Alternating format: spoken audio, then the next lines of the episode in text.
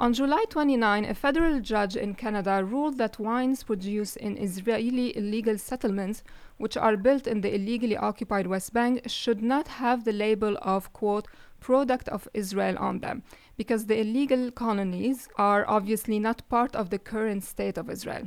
This ruling was part of a court case centered around two specific wines sold here in Canada under this misleading label. This ruling, which was seen as a major victory for Palestine Solidarity and BDS activists in Canada, was decided by Justice Anne Mactavish, who, according to Mondoweiss, said that labeling these settlements' wines as products of Israel was, quote, false, misleading, and deceptive. But the legal battle around these illegally made uh, wines uh, is not over because after the federal judge's ruling, the Liberal government of Canada, which is as you know, is a big supporter of apartheid in Palestine Israel, rejected the ruling and decided to appeal uh, the judge's decision. So, this whole thing um, started thanks to a lawsuit uh, filed by Dr. David Kattenburg, an educator and a Palestine solidarity activist based in Winnipeg, who was concerned that uh, about the legality of selling these wines in Canada because uh, one because they are made in illegal settlements but also because of this false and misleading labeling. So our guest today, Dimitri Lascaris, he is the lawyer, he's a lawyer and activist, and he is the lawyer who represented Dr. Kattenburg in this case. So with Dimitri, we will talk about this case and all its legal aspects, and uh, also what's next now that the Canadian government decided to appeal the decision. So, first of all, uh, Dimitri, thank you again for joining us to talk about this case and its latest development. Thank you. It's always a pleasure being on your program. So, as I mentioned, we covered this case before on the show, and uh, at that time it was still at the beginning of the case. But today, you know, big congratulations, you guys won your case. But before we go, before I ask you about the developments and what's next and the aftermath of the ruling, obviously, and what's next now, can you maybe remind us uh, about the events that led to the course case, this court case? Uh, if our listeners remember, this whole thing was prompted uh, more specifically because uh, the Canadian Food Inspection Agency bizarrely flip flopped on this issue. So, can you maybe talk to us about this stage of this controversy? Sure. So, this all began in early 2017 when my client, uh, Dr. David Kattenburg, who's a resident of Winnipeg and a uh, member of the Jewish community and uh, the child of Holocaust survivors, wrote to the Liquor Control Board of Ontario, the LCBO, to complain about product of Israel labels on certain wines uh, produced in occupied territory by uh, Israeli producers. There are, there are numerous other wines uh, he could have complained about, but he complained about uh, two producers in particular, uh, those in the Psagot settlement in the West Bank and uh, the other in the Shiloh settlement of the West Bank. And, um, you know, after approximately six months of consideration of his complaint, during which time the LCBO consulted with uh, the Canadian Food Inspection Agency, which is a federal agency, and uh, and during which time the Canadian Food Inspection Agency uh, consulted with the Foreign Ministry of Canada over that period of six months. And by the way, there were something like six or seven specialists from the, across the country who were involved in uh, evaluating Dr. Kattenburg's complaint. Uh, the CFIA decided that the wines were, in fact, the labels were, in fact, uh, in violation of Canadian law because they were not, the wines were not made uh, in Israel as represented on the labels. Within um, hours of the LCBO being informed of the CFIA's decision, uh, somehow, we don't know how, B'nai B'rith Canada learned of the decision. Uh, Dr. Kattenburg, at that point in time, had not yet been told about the decision. Uh, and the in B'nai B'rith Canada and the Israeli ambassador in Ottawa and uh, the Center for Israel and Jewish Affairs began to apply intense pressure on the Trudeau government to reverse the CFIA's decision. And, and the CFIA is supposed to be independent of political pressure. That's that's an explicit part of its mandate. Uh, and within 24 hours of uh, the decision becoming known to the pro-Israel lobby, the uh, the Trudeau government pressured the CFIA into reversing itself. And when it did that, uh, it quoted as a pretext uh, a particular obscure provision of the Canada Israel Free Trade Agreement. Um, at that point, my client retained me. Up until then, he'd been acting uh, on his own without legal counsel. I agreed to represent him on a pro bono basis. We filed a complaint with the Complaints and Appeals Office of the CFIA. They rejected our complaint, and then we filed a case, a judicial review application in the Federal Court of Canada. Mm. So can you? So maybe can you? So now at this stage, you guys are at the federal level, at the federal court. Can you explain to us who is the opposite side? At this stage of this process, are we only talking about the government of Canada or the CFIA? Wh- were the winery involved at this stage? Um, and mm-hmm. also, what was the opposite argument? I guess. So uh, the opponent, technically speaking, is the Attorney General of Canada. Hmm. Uh, you know, in important understanding litigation, there are uh, various types of participants. The parties themselves are the ones who are litigating the dispute, and you can also have others who come in as interveners. Basically, they aren't parties to the dispute, but they get to make limited submissions, uh, which may be of assistance to the court. So the only parties up until now have been Dr. Kattenburg and the Attorney General of Canada, and effectively the Attorney General stands in the shoes of the, you know, whatever regulatory agency is being complained about. In this case, the CFIA. Um, so, in addition to those two parties, uh, you know, motions for intervention were filed by B'nai B'rith Canada and by Independent Jewish Voices Canada. Initially, the court accepted the intervention motion of Independent Jewish Voices and rejected that of the B'rith. Uh, but the B'rith appealed the decision and ultimately was allowed to intervene along with IJV. So, in the court below, those were the four participants Dr. Kattenburg, the Attorney General, uh, Independent Jewish Voices, and the B'rith Canada. Uh, more recently, however, one of the two wineries uh, at issue in this particular case, the Psagot Winery, uh, has just filed a motion with the court to be allowed to participate as a party uh, or failing that as an intervener in the appeal. Uh, and we are going to resist that motion. Uh, and in fact, the CEO of the Psagot Winery has filed an affidavit, uh, which is an interesting document, I think quite revealing about the settlers' attitude towards the West Bank, towards occupied Palestinian territory. Um, but we'll have to see how the court adjudicates that. The argument's basically, you know, the main argument, uh, certainly not the only argument, but the main argument of the government uh, rested upon this provision I mentioned in Canada Israel Free Trade Agreement. And what that provision says is that uh, for purposes of the agreement, purposes of the trade agreement, this is impo- very important language. Um, the territory of Israel is the territory where Israel's customs laws are applied. So the government took the position that Israel's customs laws are applied in the settlements. Uh, in fact, it alleged that they are applied throughout the West Bank, and therefore, uh, you know, it was reasonable for uh, the CFIA to view these labels, the product of Israel labels, as being accurate. The problem, amongst others, with this argument is that, you know, as I said, the provision they're relying upon says at the very outset, for purposes of this agreement, well, what are the purposes of the Canada Israel Free Trade Agreement?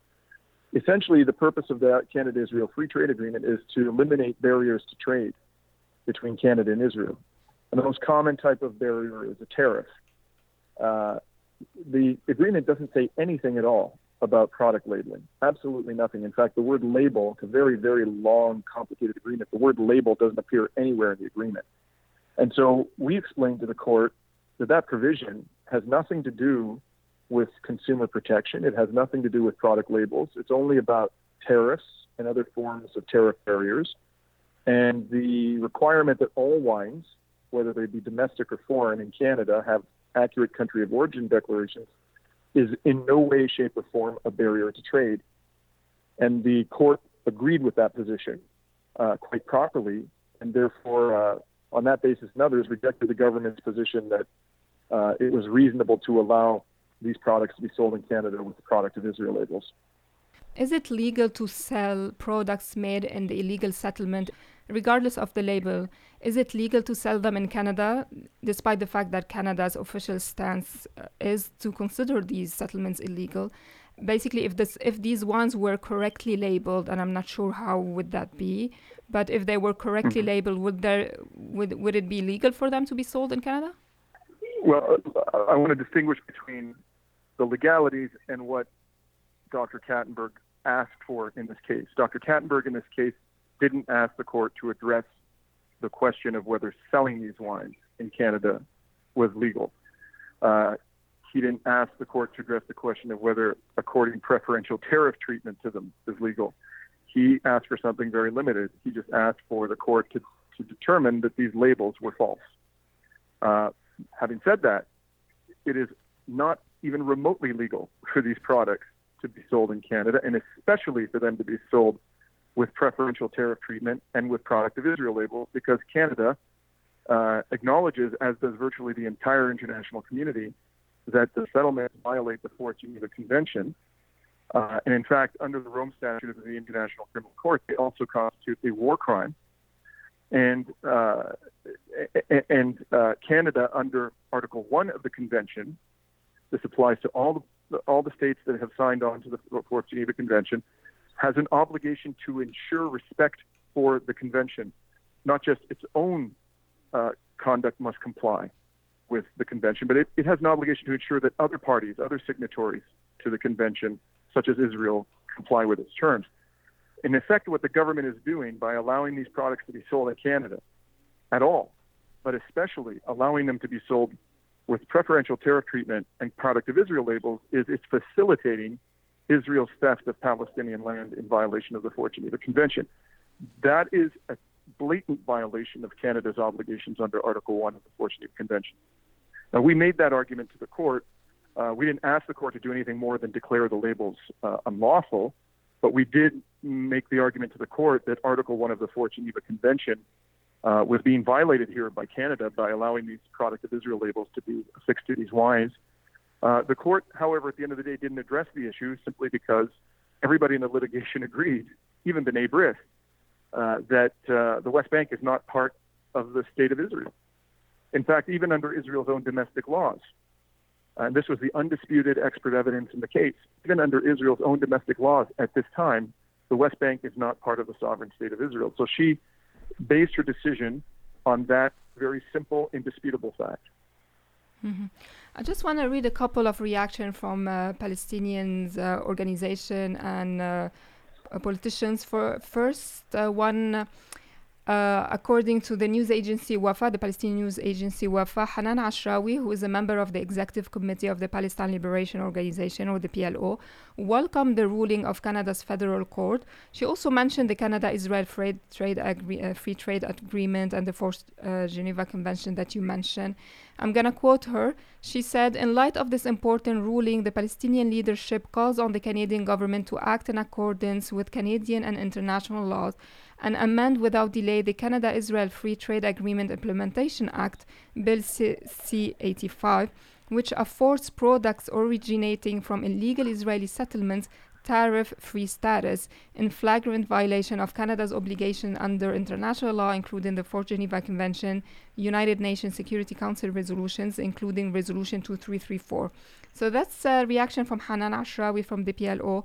Also, Al Haq, which is a Palestinian human rights organization, also reacted by saying, Al Haq calls on Canada to fulfill its obligations under international law and to prohibit the import of settlement goods and services entirely, as Ireland is in the process of doing. Such a ban is all the more pressing in light of the increasingly flagrant statements made by the Israeli government toward annexing the settlements in the occupied Palestinian territories. So these are a couple mm-hmm. of uh, reactions. So they're talking about they're welcoming the reaction, uh, the the ruling of the false labeling, but they're talking beyond that. They're talking of Canada should be banning these products altogether. Of course, absolutely, they, are absolutely correct. I was aware of those statements, uh, and in fact, at this time, only one political party in Canada who has that has representation in Parliament is taking that position even though it's so obviously correct as a matter of international law, and that's the Green Party of Canada. The problem there is that even even the Green Party's leader, Elizabeth May, uh, doesn't talk about publicly. She hardly ever talks. She avoids talking about her party's own policy, uh, and she's only go, gone so far as to support uh, the position that uh, the labels have to be changed to reflect that the wines are being made in the West Bank. Um, but the problem, the bigger problem, and I think sort of Elizabeth May's uh, extreme reluctance to talk about her own party's policy is a symptom of a, a larger problem, and that is that the Canadian political elites, by and large, do not care about Palestinian voices. They simply don't listen, they don't care, they don't count. And you see this, you know, just let's look outside of the trade context. I watch uh, quite carefully uh, the commentary, the public commentary of Canada's diplomatic personnel in uh, Palestine uh, and Israel, uh, and particularly the commentary of Canada's ambassador to Israel, Deborah Lyons. Uh, Deborah Lyons, every time there is an attack or an alleged attack by uh, a Palestinian on an Israeli, even if the attack is occurring in the occupied West Bank, and even if the attack is against a settler who is participating in a war crime against the Palestinian people, she will denounce it. She denounces it publicly and vigorously. It's almost like clockwork. She has not uttered a single word, not a single word within the last 12 months, as far as I can tell, in defense of the Palestinian people who are being gunned down in Gaza. Hundreds have been killed with live fire, thousands have been wounded, many persons have been rendered uh, incapacitated, permanently disabled. You know, the, the Israelis have brazenly gunned down medics, journalists, children, disabled persons. And this shameless ambassador has not said a single word about what is effectively mass murder taking place before the eyes of the world. But she will not hesitate to condemn the attack of an occupied person on a settler. So this is really uh, a, a, a, quite powerful demonstration of how little Palestinian lives and Palestinian voices matter to the Canadian government. It's both the Trudeau government and its predecessor, the Harper government, and this has been the case for decades. And you don't see much more, you know, concern for Palestinian lives from the other parties, although they are better to varying degrees. They are certainly better than the conservatives and liberals. But uh, as far as I can tell, the conservatives and liberals attach zero value to Palestinian life. Mm-hmm. And um, to go back to the to the ruling. Uh, what's interesting, I thought about that. I don't know if you guys were surprised or it was a normal statement from the judge to make because of the litig- uh, litigations themselves. But she, as you said, she did not. The judge did not rule on, you know, the legality of the settlements and so on. But she made a statement about boycott. She did not talk about BDS in particular, but she made the statement about the right of Canadians to boycott and the importance of that act, and uh, which I thought was interesting for her to kind of uh, say, especially as you mentioned, the political climate right now in, in Canada, which is completely supportive of apartheid. We know that our government, not long time ago, passed a motion against BDS, the boycott call in particular. So how do you see that? Do you, are you were you surprised that the judge uh, talked about boycott in particular? I was uh, I was pleased. I was certainly pleased. I don't know if I'd go so far as to say I was surprised. Uh, I think she's absolutely right. I think uh, you know she was. Those submissions came, you know, the free speech aspect of this, and she, I think she, it's fair to say that she saw a decision not to purchase a product made by a human rights violator as an expression of, uh, of uh, freedom, uh, as an act of expression, uh, not just an act of conscience, but a, as an act of constitutionally protected expression. Of course, I, I completely agree with that. And, and the thing that I think was shocking, actually shocking, there's so many aspects about the government's behavior in this case that it's shocking, frankly. But one aspect, which I haven't mentioned, is that before this judge, the government went so far as to claim that the consumer protection statutes on, on which uh, uh, Dr. Kattenburg based his complaint uh, do not protect consumers when lies, when they are told lies that affect their matter, their conscience, but do not affect their health and safety. So the government was taking the position that only if your physical safety is jeopardized by a misrepresentation made by a producer, only then can you invoke these statutes. Oh. So what that would mean it's not just that Palestinian people would be left out in the cold, but let's imagine uh, let's imagine people who buy products and they're very concerned about animal rights, and they, there's a representation on the product by the producer that uh, these uh, that the product was made consistently with the uh, you know the concern for the welfare of animals and so forth, and that just turns out to be a bald-faced lie. And in fact, the animals, uh, the, the producer, the livestock of the producer, were treated very cruelly. Or let's imagine somebody who wants to buy a, pro- a, product that's made locally because they're concerned about climate change and they don't want to buy products that are being transported, you know, thousands of miles, thereby creating all sorts of carbon emissions. but the, the, but the but the claim made on the product that the product is made locally is a lie. According to the government, the consumer who is lied to in those cases would have absolutely no recourse. Couldn't complain under the law, the federal law that was designed to protect consumers. This is how far the Canadian government was prepared to go to protect these settlers. It was re- prepared to argue to the court that these important consumer protection statutes should be construed very narrowly so that people who are lied to about matters of conscience have no recourse. I, I, as a Canadian, quite apart what I feel about the plight of the Palestinian people, I find it offensive. I find it highly offensive. I think if people are lied to about things like, you know, uh, animal rights, about products being made locally, anything relating to human rights, they should be able to complain under federal law about the fact that they were lied to. Uh, and gr- fortunately, the judge agreed with our position and rejected the government's extreme position because that's exactly what it was. It was an extreme position.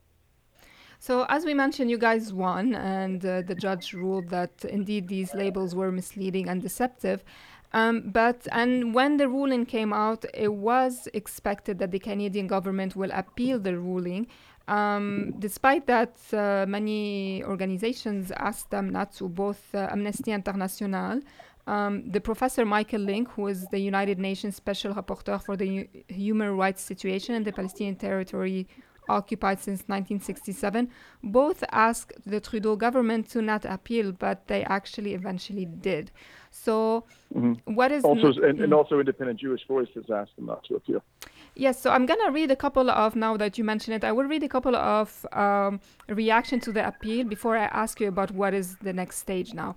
Um, the Independent Jewish Voices Canada released a statement saying that Independent Jewish Voices Canada is disappointed that the Attorney General of Canada has decided to appeal a recent federal court judgment. IJV's national coordinator Corey Balsam said, and I'm quoting, Sadly, the appeal looks to be solely for political reasons, to appeal to certain voters and lobbyists, rather than to pose any legitimate challenges to the judge's interpretation of Canadian law. By deciding to appeal, not only is the government betraying the rights of Canadian citizens to make consci- conscientious decisions about the products they choose to consume, but it is defending Israel's illegal settlement project in the West Bank. Also, Farida Deif, who's the Canada Director of Human Rights Watch, also criticized the appeal and she tweeted how Ottawa justifies maintaining a product of Israel label on wine clearly made in illegal West Bank settlements is beyond comprehension. Canadian consumers deserve better from their government. And uh, finally, Marion Kawas from the Canada Palestine Association wrote in Mondoweiss, and I'm quoting, the announcement was not unexpected, especially as Canada is uh, gearing up for the federal elections on October 21st. However, it put the Canadian government squarely in the limelight as openly violating the Fourth Geneva Convention. So these are few of the reactions that to the decision of the government to appeal this the, this ruling. It wasn't a surprise for many. So Despite all the support for your ruling, the government is appealing, not surprising. What is the next stage now? What is what what are you guys preparing to do to fight this?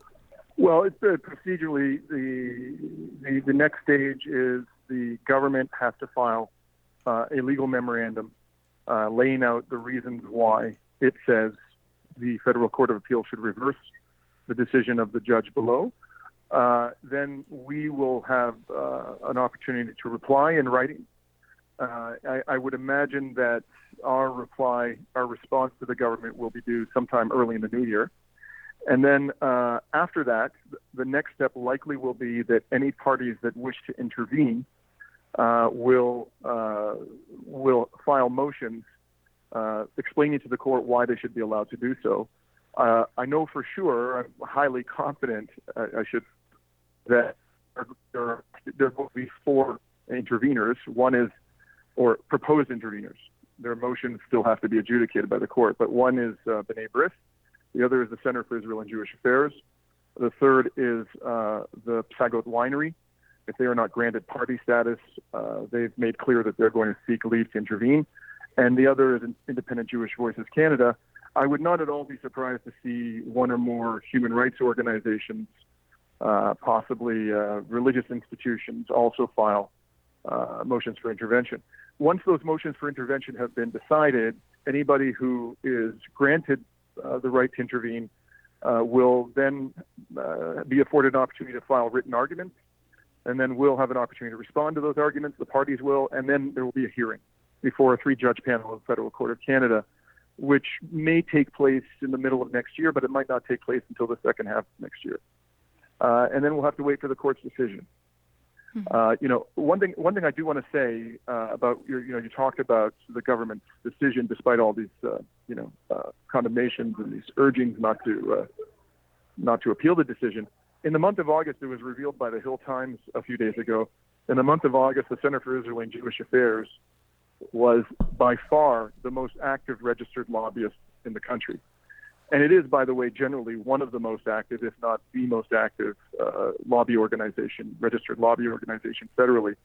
Uh, but it was quite remarkable to see the, the amount of lobbying activity it engaged in.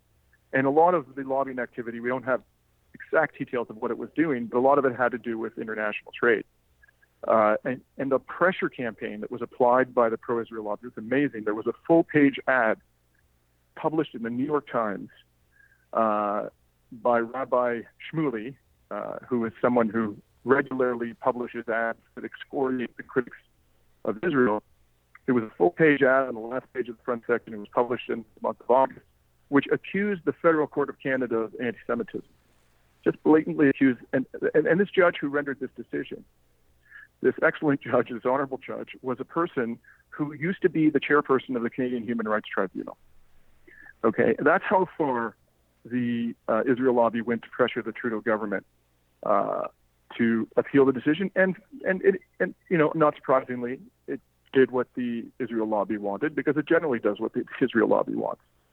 Uh, you know, and what we need in this country is politicians who are prepared to stand up for human rights and who aren't going to, you know, make decisions like this on the basis of some, uh, you know, shameless political calculus that it'll advantage them at the at the polling booth. I'm sure the Trudeau government was mindful of the fact that you know there's an election coming up, and uh, I, th- I think it understood perfectly well that if it didn't appeal the decision, it was going to get vilified uh, by the Israel lobby. In fact, people like Senator Linda Frum, one of the most lobbied persons, you know, on behalf of Center for Israel and Jewish Affairs, and someone who uh, routinely uh, condemns Palestinian rights advocates and defends Israel, she was condemning the government simply because it took so long to make its decision uh, to appeal. I mean, it really didn't take that long at all. It made a decision three days, three weeks before it actually had to make a decision. She was already, you know, gearing up to vilify the Trudeau government in the unlikely event that it decided not to appeal.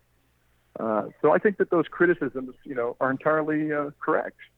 This was a political decision, and it is completely unjustifiable by any rational reading of international law.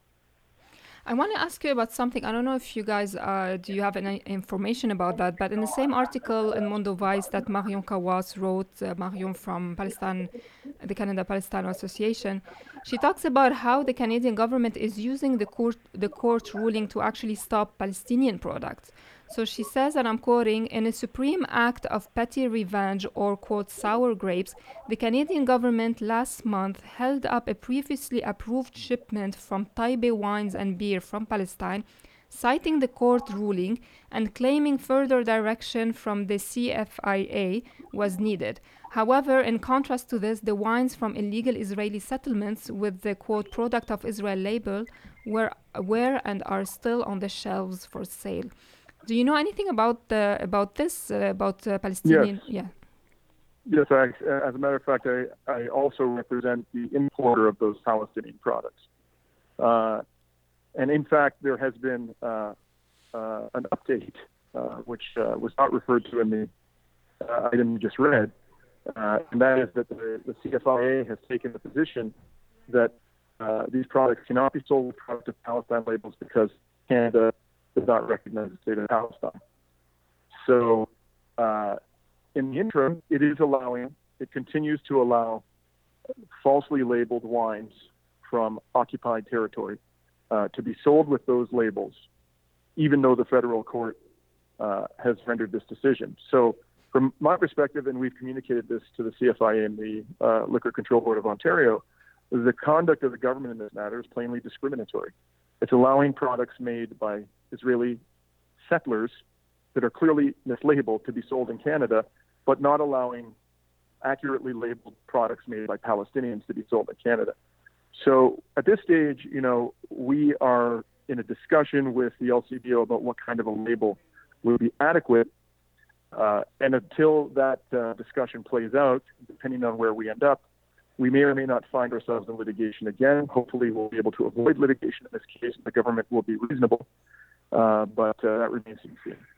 Do you agree with Marion that maybe that was that was a, a reaction to the court ruling about the the settlements wines? I, you know, it, is it is it possible? Yes, it's possible. I, I can't, you know, I'm, unfortunately, I can't read the minds of the decision makers on the government side. Uh, it may just be that, uh, you know, they were concerned about the backlash because one actually began. The, the pro-Israel lobby found out that these products were had entered the country with pa- product of Palestine labels on them, and immediately began to vilify the government uh, for considering allowing uh, those labels to be affixed to the product. So the government may have just been mindful of the fact that it was going to be attacked if it didn't stop these products from being sold. Uh, you know, it may actually, it may be that the decision maker in this case actually believes that because Canada doesn't recognize the state of Palestine, even though the vast majority of states on this planet do, um, that that you know genuinely uh, you know creates a situation in which these labels cannot be used. Who knows? At the end of the day, though, it looks like a very discriminatory uh, set of uh, decisions uh, from our perspective and unjustifiable. And we're going to fight it uh, until until we get justice. Mm-hmm. Well, we'll definitely keep an eye on both these cases. With us on the phone, activist and lawyer Dimitri Lascaris. Dimitri was giving us the latest updates on the federal judge ruling last July on the misleading labels on two wines being sold in Canada. The wines are labeled product of Israel despite being produced in illegal settlements inside the Palestinian occupied territories. The judge ruled that these labels are indeed false and misleading, but as usual, our Trudeau government, who is a big supporter of apartheid in Palestine Israel, rejected the ruling and decided to appeal the decision, despite human rights organization and the UN rapporteur himself asking them not to do so. So we will definitely keep an eye on the case. Thank you very much, Dimitri, for talking to us again. Thank you for having me back on. My name is Sawssan Kaddoura, and you are listening to Under the Olive Tree.